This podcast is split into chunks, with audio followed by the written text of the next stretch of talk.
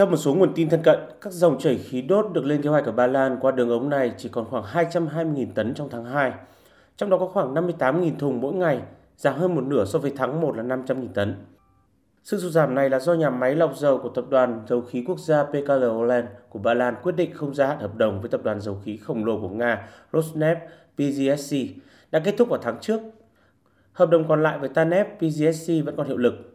Dự kiến nhu cầu tiêu dùng của Ba Lan là 3 triệu tấn dầu thô trong năm nay.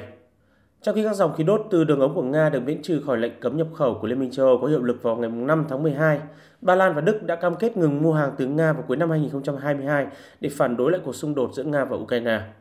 Các quan chức Ba Lan khẳng định quốc gia này cần các biện pháp trừng phạt của EU để ngăn chặn nhập khẩu bằng đường ống này. Tập đoàn dầu khí quốc gia PKL Orlen cho biết 90% dầu thô được xử lý trong các nhà máy lọc dầu hiện sẽ đến từ các nhà cung cấp khác ngoài Nga.